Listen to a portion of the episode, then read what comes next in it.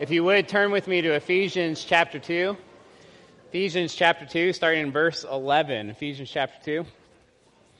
It should be on your screen up there. Starting in verse 11. Therefore, remember that at one time you Gentiles in the flesh, called the uncircumcision, by what is called the circumcision, which is made in the flesh by hands, remember that you were at that time separated from Christ, alienated from the commonwealth of Israel, and strangers to the covenant of promise, having no hope and without God in the world. But now in Christ Jesus, you who once were far off have been brought near by the blood of Christ, for he himself is our peace, who has made us both one and has broken down in his flesh to the dividing wall of hostility by abolishing the law of commandments expressed in its ordinances, that he might create in himself one new man in place of the two, so making peace, and might reconcile us both to God in one body through the cross, thereby killing the hostility. And he came and preached peace to you who were far off, and peace to those who were near. For through him we both have access in one spirit to, to the Father. So then you are no longer strangers and aliens, but you are fellow citizens with the saints and members of the household of God, built on the foundation of the apostles and the prophets, Christ Jesus himself being the cornerstone, in whom the whole structure being joined together grows into a holy temple in the Lord. In him you also are being built together into a dwelling place for God by the Spirit. Let's pray this morning. Dear Heavenly Father, Lord God, thank you, Lord. We thank you for your Son as we get closer to the Christmas season here, Lord, and, and we think about the incarnation and, and God the Son coming down in, in human form, being born, Lord, as a baby. Creator of the universe, Lord, walking with us living a perfect life, fulfilling the law perfectly, Lord, and dying on the cross for our sins, Lord. We thank you, Lord, that not only have you brought peace, Lord, between man and God, Lord, you have brought peace between man and man, Lord. Creating one body, Lord, that is one, two, three, many different men, Lord, coming together as one body, Lord. I thank you, Lord, for that. I pray, Lord, as we go over this passage, this passage on peace and unity, Lord, that we ref- reflect in our own lives, Lord, where we need to sacrificially love others within the church, Lord, within our families, Lord. Just pray that you're with us this morning as we go over this passage in your Son's name. Amen. I believe the overarching theme I've been saying as we've been going through Ephesians over and over again, the overarching theme of Ephesians is, is unity, and unity especially through love. Unity and love is the overarching theme of Ephesians, and I, have been saying that the first half of Ephesians is this deep doctrine, the depth of God's grace, and the second half is how to live out this theology and doctrine, the depth of God's grace lived out in love. Therefore, because love and unity is the overarching theme of Ephesians, I really feel that verse 11 is starting to get into the heart of this letter. Paul is starting to address the unity between redeemed Christian Jews and redeemed Christian Gentiles. And if you're unfamiliar with that word Gentiles, it's just anyone that's not a Jew. Anyone that's not a Jew. And that's most, if not all of us this morning. We are Gentile Christians. We come from a Gentile heritage. We don't come from a Jewish heritage. That's every other nation except the Jews. And in this time, when Paul wrote this letter, these two groups had a lot of hostility towards each other. Two weeks ago, we talked about this hostility, and we saw that Paul is addressing unity, but he's specifically addressing Gentile Christians. And the reasons this is, he's, he's talking in this letter to Gentile Christians, is that they're just the majority of the church in Ephesus. And the passage I just read Ephesians verse 11, Ephesians chapter 2 verse 11 through 22 really can be broken up into three things. Paul is telling Gentile Christians three things. The first one is who they were, these Gentiles, who they were before Christ. That's verses 11 and 12, and that was our sermon two weeks ago. He's also telling what has changed. What has changed? That's verses 13 through 16. That's what we'll be going over this morning. And the third thing is the effects of this change. That's verses 17 through 22. Again, verses 11 through 12, we went over two weeks ago. It's who we were, and I say we, that's Gentile Christians, that's most of us, who we were before Christ. And look at verse 11. It says, Therefore remember. Paul starts this section with an imperative. It's the only imperative you're going to find in the first three chapters of Ephesians. Paul wants the, the Gentile church, he's, he's commanding them to remember. Look at verse 11. Therefore, remember that at one time you Gentiles in the flesh called the uncircumcision by what is called the circumcision, which is made in the flesh by hands. Verse 12. Remember that you were at that time separated from Christ, alienated from the commonwealth of Israel, strangers to the covenants of promise, having no hope without God in the world. Then we get to verse 13. But now in Christ Jesus, you who once were far off have been brought near by the blood of Christ. I love verse 13. Two weeks ago, we saw who we were before Christ. Again, today we're going to look at what has changed. What has changed? And there's four points I'd like to go over this morning in uh, the sermon this morning. The first point is this Christ is our peace. Christ is our peace. The second point Christ has broken down the dividing wall of hostility. Christ has broken down the dividing wall of hostility. The third point Christ has broken down the dividing wall of the law. He's broken down the dividing wall of the law. And the last point, Christ has uni- or united us through the cross. Christ has united us through the cross. So the first point this morning is Christ is our peace. Look at verse 14. It starts, it says this For he himself is our peace. For he himself is our peace. That word for in Greek really points backwards to verse 13. Again, verse 13 says this But now in Christ Jesus, you who once were far off, have been brought near by the blood of Christ. Jesus' blood, his death on the cross, has brought us near, has brought Gentiles who were once far off near to God. For he, that's Jesus, for he himself is our peace. The Greek word for peace is eirene. Eirene means lack of hostility or peace.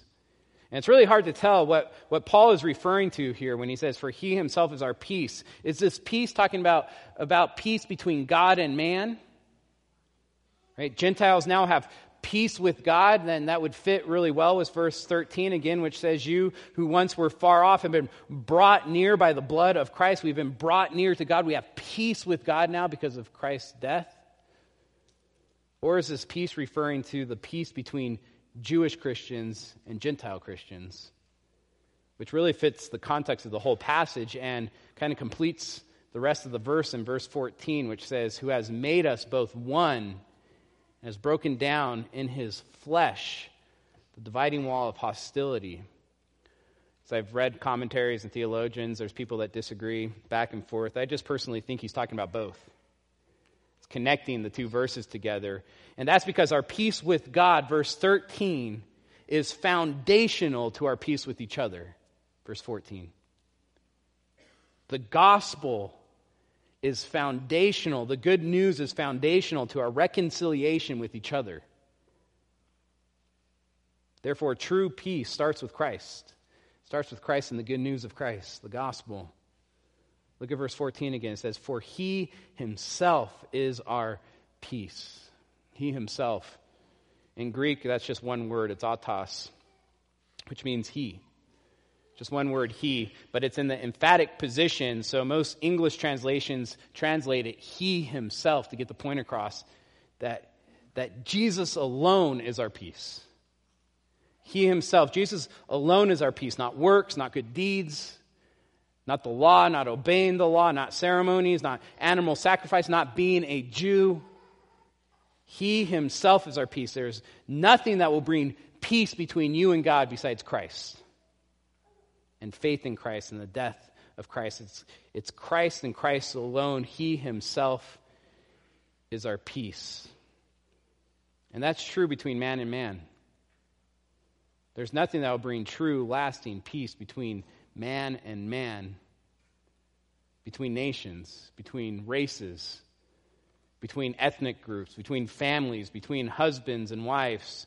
There is nothing that will bring true, lasting peace besides Christ and Christ alone, besides the gospel. Listen, the history of mankind has proven this to be true. It's proven this to be true. Our history is nothing but war after war after war after war after war.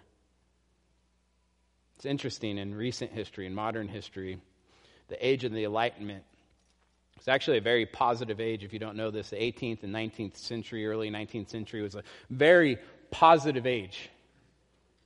It was the age of reason. Man thought that reason, science, and technology would be a savior to mankind, would solve all of man's problems. Technology would end diseases. The Industrial Revolution would bring economic growth. Scientific revolution would bring knowledge and insight. Men of the Enlightenment thought reason would end wars. That reason would bring peace. That reason would build perfect governments. That reason would build perfect communities. It was a very positive age. There was much hope. But this positivism was mortally wounded in the early 20th century with World War I. Man used his reason and technology to kill each other. Machine guns, tanks, barbed wire, poisonous gas, these are all new technologies and and it was beyond anything man has ever seen millions dead. World War I crippled man's hope, and World War II completely destroyed it. 70 million people dead. 20th century was the bloodiest century ever. By the end of World War II, this technology that was bringing so much hope has brought us the nuclear bomb, where we could just destroy each other. We now live in a postmodern world, which is actually a very pessimistic age. And part of this is that reason alone is a horrible savior. Reason alone will not bring peace. And I hear this all the time. If we could just educate each other, it would end war, it would end racism, it would end hate, it would end fighting, and that's just not true. Man's problem is much deeper than reason. Reason alone can never stand, uh, solve man's greatest problem, which is our sin nature. Sin is at the root of all division and conflict. In fact, if you would, turn with me to James chapter 4, verse 1.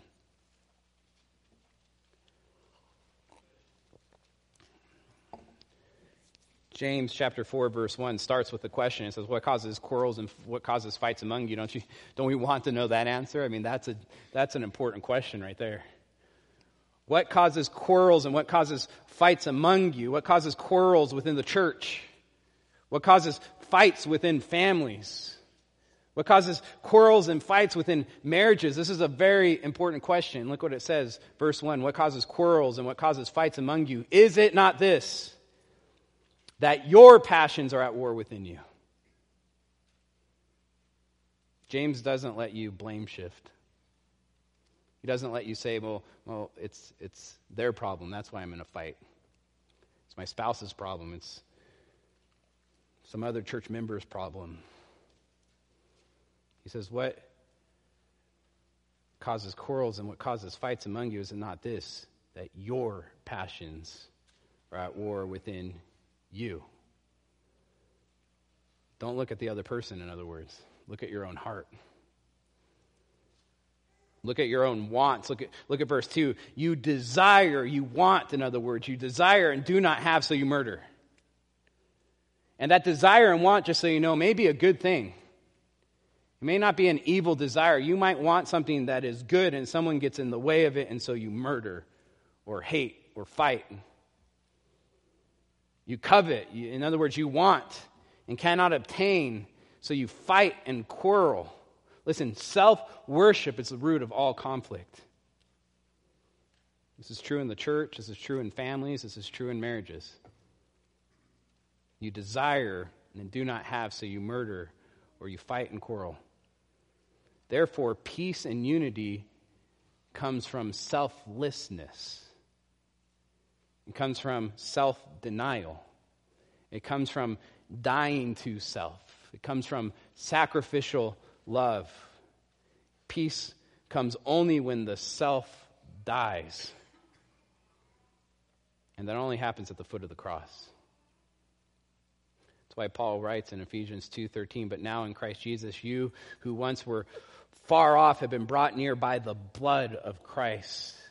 He himself is our peace. Christ is our peace." That's the first point. The second point this morning is Christ has broken down the dividing wall of hostility. If you would turn back to Ephesians chapter 2 verse 14. Christ has broken down the dividing wall of hostility. Look at verse 14. It says this, "For he himself is our peace who has made us both one and has broken down in his flesh the dividing wall of hostility."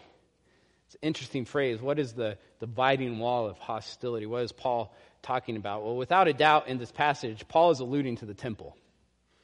It's clear throughout this passage that Paul is alluding to the temple. Actually, look at verse 19. So then you are no longer strangers and aliens, but you are fellow citizens with the saints and members of the household of God, built on the foundation. That's an analogy to a building.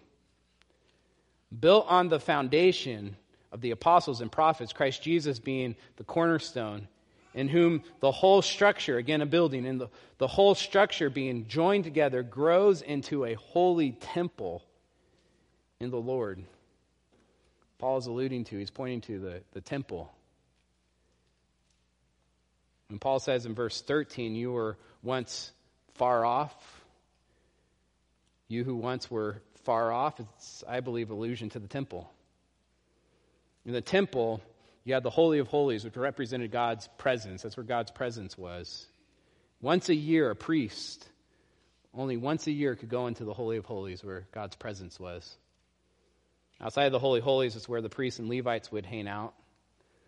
Outside of that is where the Jewish men would hang out. Outside of that is where the Jewish women were allowed to go. And, and outside of that, far off, was the court of the Gentiles far from the Holy of Holies, far from God's presence. In verse 13, Paul says, You who once were far off.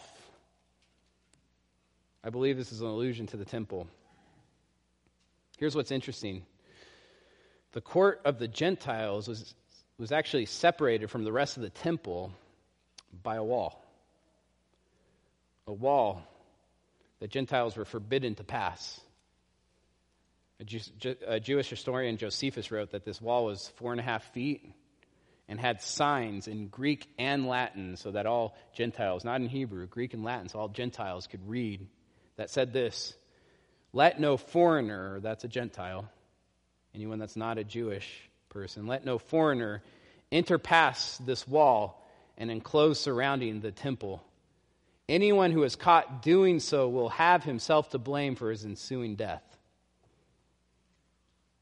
I actually found one of these signs pretty much all intact in 1871. It's in the Museum of Istanbul. And in 1934, there was a fragment of another sign, meaning there's multiple signs around the temple that said this, that you can find in the Museum of Jerusalem the, to this day.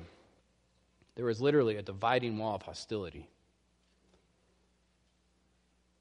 But, you know, as I was studying this, I thought to myself, why this allusion to the temple? And it's kind of cryptic. It's kind of hard to see. If you just read it, you'd be like, is it, this is really talking about the temple? Because think about this. Paul's not writing to Jews.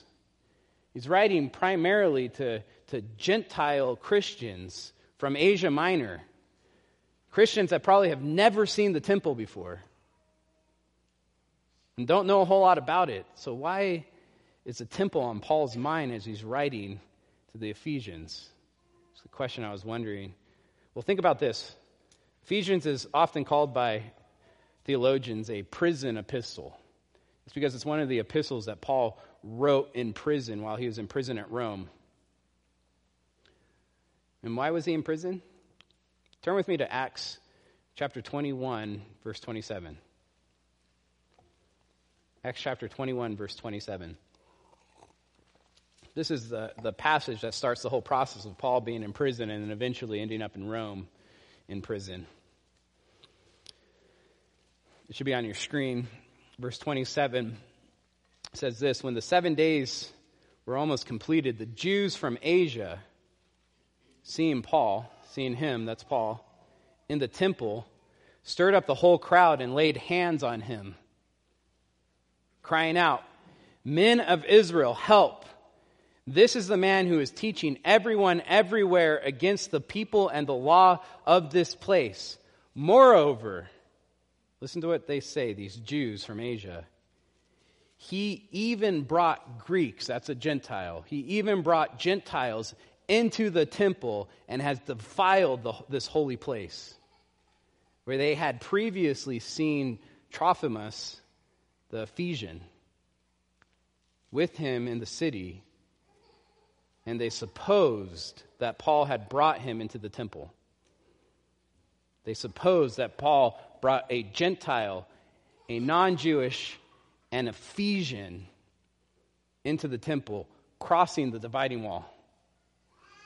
Paul was arrested because the Jews falsely accused him of bringing a Gentile into the temple past the dividing wall. And I'm sure this church knew about it. I mean, think about that. They probably knew Trophimus, the Ephesian. Probably knew him. They probably knew about everything that happened. And look what the Jews said in verse 28. Moreover, he brought a Greek, a, an Ephesian, into the temple and has defiled this holy place. Do you see the disdain the Jews had for Gentiles? Just the mere present, presence of a Gentile in the temple defiled the whole thing. Which leads to a question, and I, I hope you ask this question as you read the Old Testament. If God wanted to reach the nations, if God wants to reach the nations, which, if you read the Old Testament, that's clear over and over again in the Old Testament, God has a heart for the nations. I hope you're starting to see that in the Old Testament. If, if God wanted to reach the nations, why, why did he make such a separation between Jews and Gentiles? Why set up the temple this way? One theologian said this God had originally separated Jews from Gentiles for the purpose of redeeming both groups, not for saving the Jews alone. Right? This was always God's purpose. It's clear in the Old Testament that the salvation of both Jews and Gentiles. He placed the court of the Gentiles in the temple for the very purpose of winning Gentiles to himself. It was meant to be a place of Jewish evangelism of Gentiles, a place for winning proselytes to Jerusalem or to, to uh, Judaism, and of thereby bringing them near.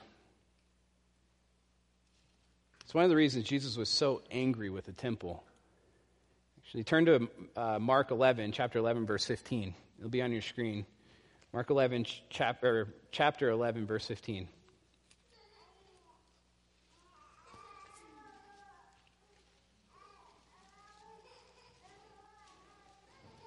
It says this in verse 15, chapter 11 of Mark. And they came to Jerusalem, and he, this is Jesus, entered the temple and began to drive out those who sold and those who brought in the temple or bought in the temple. And he overturned the tables and of the money changers and um, the seats of those who sold pigeons. And when, or, and he would not allow anyone to carry anything through the temple. Jesus was upset. Why? Verse 17. And he was teaching them and saying to them, Is it not written? My house shall be called a house of prayer for all the nations. Pantate ethne, all the nations, but you have made it a den of robbers. The temple was destroyed in AD 70 because of its corruption and its failure to be a light to the nations. Jesus was angry, so angry that he was overturning tables because the temple wasn't being a light to the nations, a house of prayer for all the nations, for the Gentiles. Now turn back to Ephesians chapter 2 verse 14.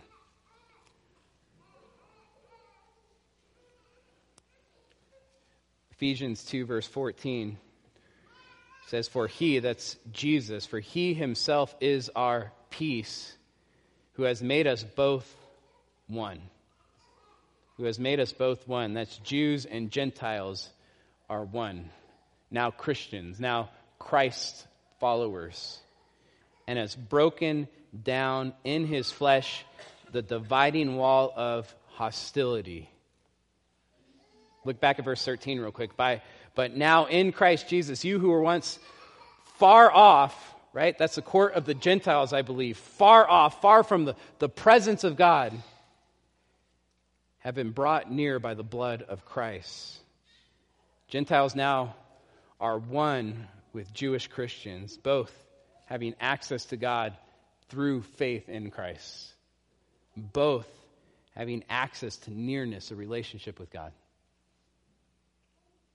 Second point of the sermon today is Christ has broken down the dividing wall of hostility. The third point is Christ has broken down the dividing wall of the law. Look at verse 14. For he himself is our peace, who has made us both one and has broken down in his flesh the dividing wall of hostility. Verse 15, by abolishing the law of commandments expressed in ordinances. In, in Greek, that last part in ordinances is literally in its dogmas. The dividing wall is an allusion, I believe, to the temple, but also it's a picture of the Jewish law itself. Jews often called the law, the Mosaic law, the Old Testament law, a dividing wall, a fence that kept the Jews separated from the pagan nation and practices that surrounded them. There is 613 Old Testament laws. And these laws separated Jews from Gentiles. These laws made it so they couldn't eat together. They couldn't live together. They couldn't marry each other. They couldn't fellowship with one another. Israel was called to live differently and look differently than all the other nations. Which again leads to a question Why would God give these laws if he wanted Israel to reach the nations? Again, which is clear in the Old Testament that God had a heart for the nations. Well, that same theologian said this The stipulations of the law were to protect the Jews from the practices of the world. But at the same time, Israel was supposed to be a kingdom of priests as a testimony to God. They were to keep the law, which provided opportunity to witness to their Gentile neighbors of God's wonderful deliverance, care, holiness, and grace. The laws were to teach Israel, and through Israel, teach the nations about God.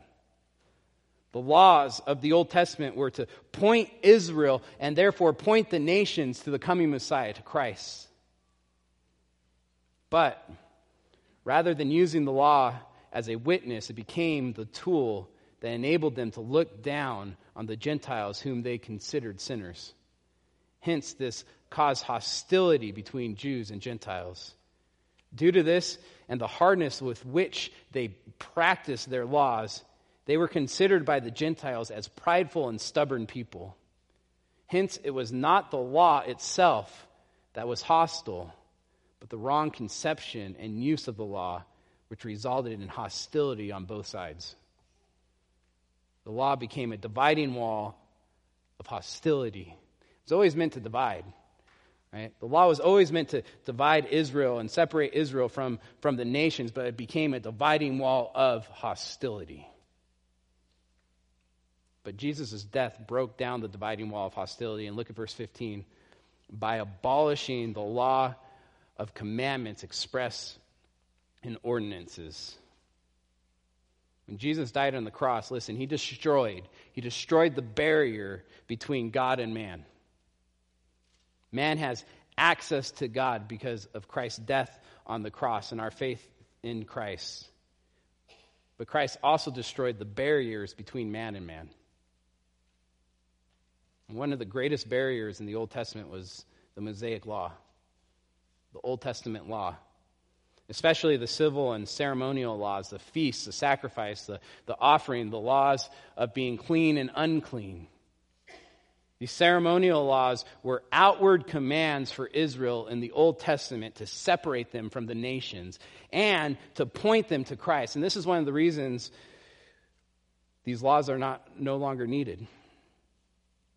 Colossians 2:16 says this, therefore let no one pass judgment on you in question of food and drink or with regard to, to a festival or a new moon or a Sabbath. These are Old Testament ceremonial laws. These are a shadow of things to come, but the substance belongs to Christ. Christ is the substance of these laws. In other words, the Old Testament laws were meant to point Israel to Christ, point Israel to the coming Messiah. Christ is the fulfillment of these laws. He's completely fulfilled every single Old Testament law that pointed to him. The law to sacrifice lambs pointed to Jesus Christ as the true Lamb of God. And he's the fulfillment of those laws. And that means because of because we have Christ, the Old Testament laws are no longer needed. Does that mean we, as New Testament believers, New Covenant believers, are no longer under the law? This is such an important question. This is why I'm spending so much time on this. You're going to be asking, I'm sure many of you have asked, why don't you follow all the laws of the Bible? And then that person that's going to ask that, maybe sarcastically and maybe genuinely, will pull out some obscure Old Testament law like don't wear two different types of cloth in your garment, which many of us are right now. Right? That's Leviticus 19:19. Don't eat unclean animals like pork which I'm sure many of us ate on Thanksgiving. Or the command to sacrifice lambs in the temple. I really think the answer to this is, is somewhat simple. The reason we don't follow the Old Testament laws anymore is because we're no longer under the Old Covenant. We are new covenant believers. We belong to a new covenant. Therefore, the civil laws of the Old Testament, the Old Covenant, the ceremonial laws of the Old Testament don't, don't, or Old Covenant don't apply to us. They were meant for Israel, who was under the Old Covenant. Now, I want to be very clear on this. We can learn from these laws. The Old Testament is inspired by God, just as inspired as the New Testament all the Old Testament laws we can learn from. It teaches us about God and who He is and who His people were called to be. But we are new covenant believers under a new covenant. Hebrews 8:13 says this, in speaking of a new covenant, he makes the first one obsolete. And what is becoming obsolete and growing old is already is ready to, to vanish away. Or Galatians 3:24 says this So then, the law was our guardian until Christ came, in order that we might be justified by faith. But now that faith has come, we are no longer under a guardian. Therefore, we are no longer under the Old Testament law. Which leads to another question Does that mean we can live any way we want to? We all know that that's not true. We can't live any way we want to as New Testament believers. No, not at all. We are under a new covenant. We're under what Paul calls the law of Christ. The law of Christ, which simply is two things love God and love others. Love God and love others. This Matthew 22, verse 37 says, And he, that's Jesus, said to them, You shall love the Lord your God with all your heart, with all your soul, and with all your mind. This is the great and first commandment. And the second one is like it You shall love your neighbor as yourself. John 13, 34 says, A new commandment I give to you. He says, This is a new commandment, even though he's going to quote the Old Testament.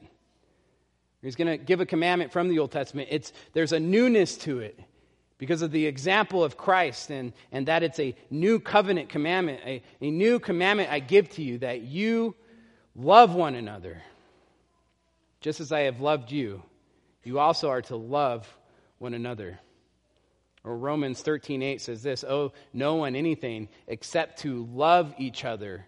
For the one who loves another has fulfilled the law. For the commandments, you shall not commit adultery, you shall not murder, you shall not steal, you shall not covet, and any other commandment are summed up in this word you shall love your neighbor as yourself. Love does no wrong to a neighbor, therefore, love is the fulfilling of the law.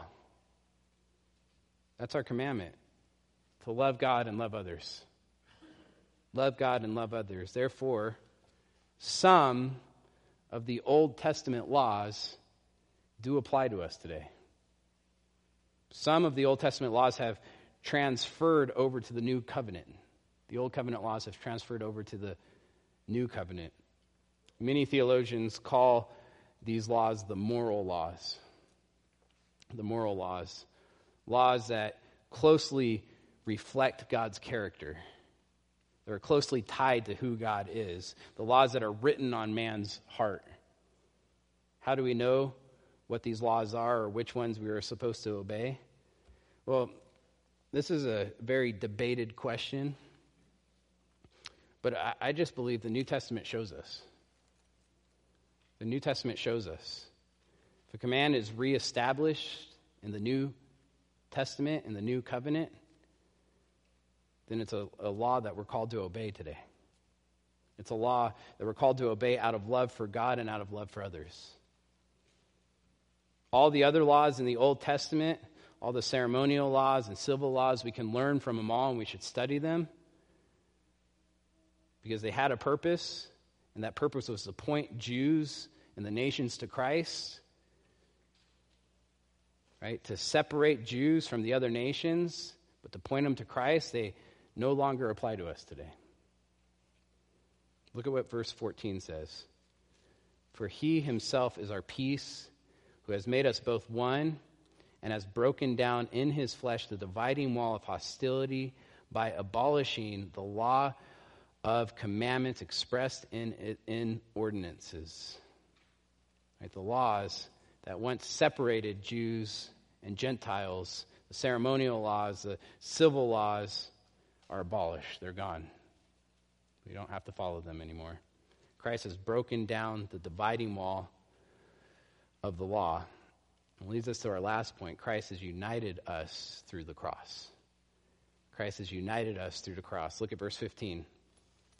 By abolishing the law of commandments expressed in ordinances, that he might create in himself one new man in place of the two, so making peace, and might reconcile us both to God in one body through the Christ, thereby killing the hostility. I love that last part.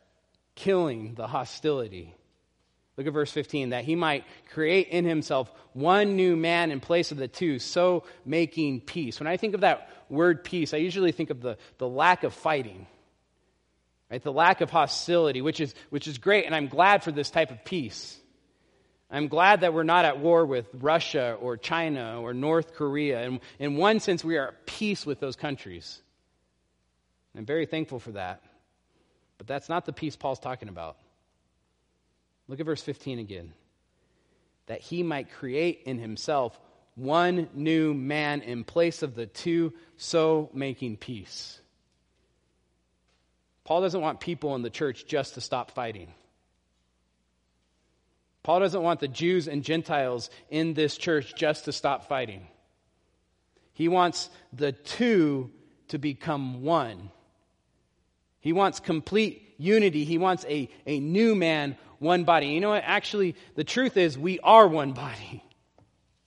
If you go through this passage, there, all the verbs are in the past tense, that Christ has already made us one body. Paul wants us to recognize that. He wants us to live in that truth.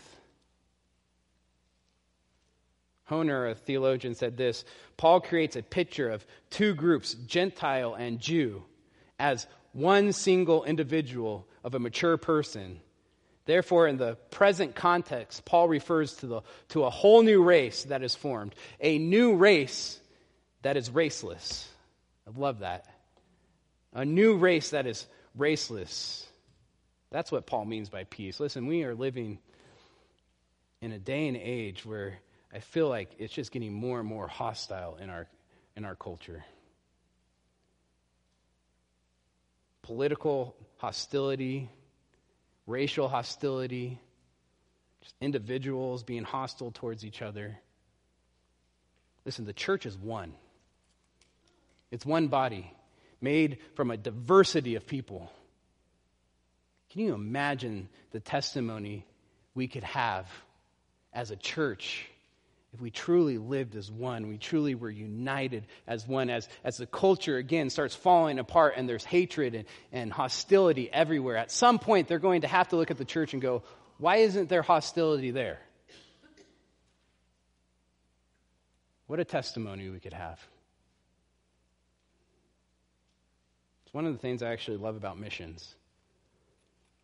I've been to Poland, Australia, Mexico, Indonesia, and every time I've gone to one of these countries, we've gone to church services. And just think of the diversity of that. I was just thinking of that. Poland, Mexico, and Indonesia, completely different countries, different cultures. You know what amazes me is every, every culture I go to that, and go to a true Bible believing church, there's a sense of familiarity. We don't, we don't even speak the same language. There's a sense of love. Right? There's a sense of oneness that I'm welcome and I'm part of this. I, I can't even communicate, but I feel it. There's a sense of, and I can't even explain this, but there's truly a sense of being at home.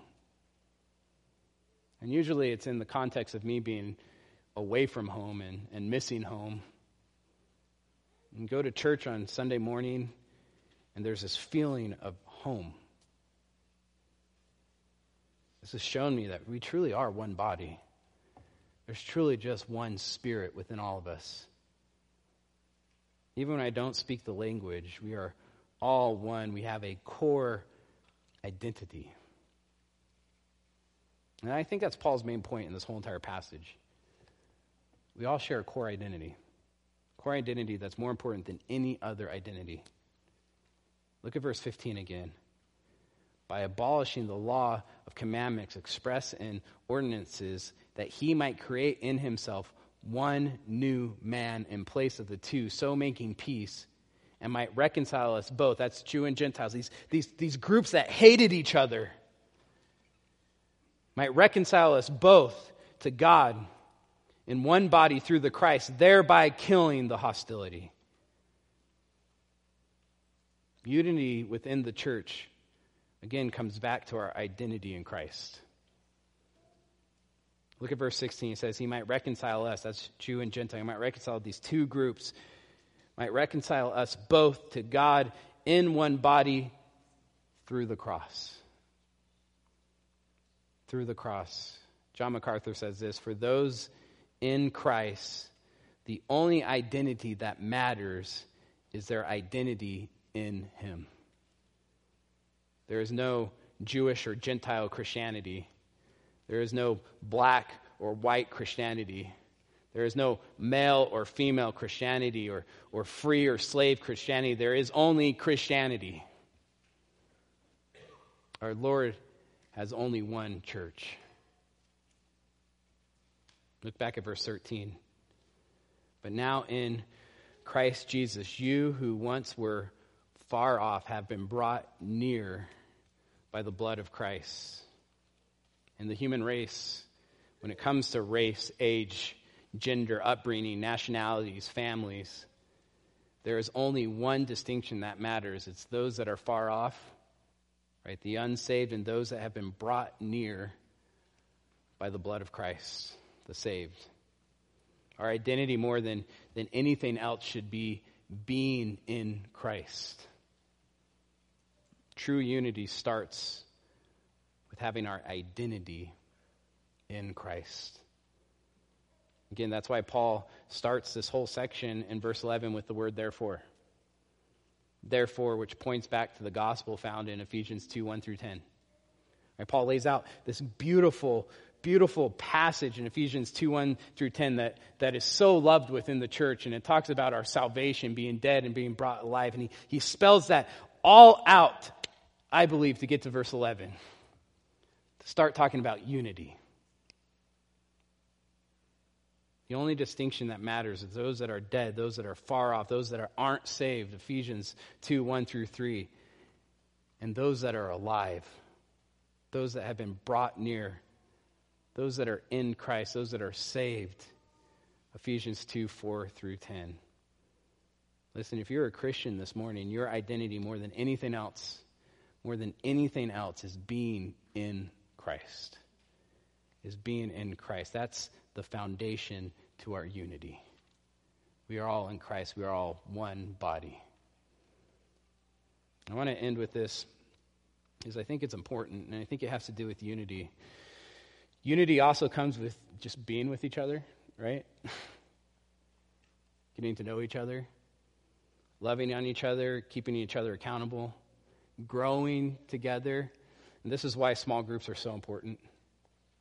We've been pushing small groups this whole year asking if you would consider joining a small group. We call them growth groups here at our church, but they're just smaller groups because it's hard to really get to know each other. It's hard to keep each other accountable when, when you come and hear a monologue for an hour Sunday mornings, that's it. And so I would encourage you, if you're not part of a growth group, maybe a Sunday morning Sunday school class or a midweek growth group, Encourage you to, to seek one out and think about maybe joining one. And again, we're one body, so it doesn't matter what age group it is. I'd love to see a lot of diversity in our, our small groups ages, single, married, divorced, all together. Kids, teenagers. I would encourage you, we're having a growth group fair in the next room here. If you don't have a growth group, just maybe go check it out. There, there's people from different growth groups. Uh, sign your name down if you're just interested with a phone number, and the growth group leader will call you and just kind of tell you a little bit about the growth group. Part of our unity is really knowing each other. In a church our size, of course, we're not going to know everyone. I get that. But having a core group of people that you truly know, and, and that word know, I mean intimately know that you are close with. So I would encourage you to, to pray and think about that. Let's pray.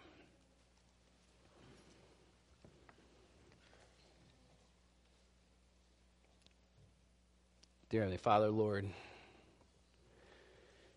I feel the heaviness of this passage, Lord, as we talk about unity and how important unity is, Lord. You said they, they will know us by our love, that the community would, would know us by how we love each other, Lord, that we would be diverse, Lord. I love diversity, Lord, but we would be unified in our, our, our love for you, our worship for you. It's just like the Trinity, it's a reflection of the Trinity. Three persons, diverse, with different roles, completely one. God, I pray that we reflect that to our community, Lord. And I don't, I, I pray for every church, Lord. Every church in Tehachapi, Lord. I pray for every church in our nation, Lord, as, as our nation is falling apart. As there is hate and hostility that just is growing, as there's ugliness in politics and, and, and everything else, Lord. I pray that the church just grows in its unity, Lord, especially as persecution comes, Lord, that we just we look at each other as, as one body and we grow so that the community looks at us and goes, What's different with them? Why isn't there hostility there? God, I pray that's our testimony. I do pray that for our church, Lord. I pray that we are so unified, it's a testimony, Lord, that we, we are so accepting of, of different cultures and, and different, different people groups, Lord, that we are truthful about sin, Lord. That we love homosexuals, but we are truthful that that is a sin.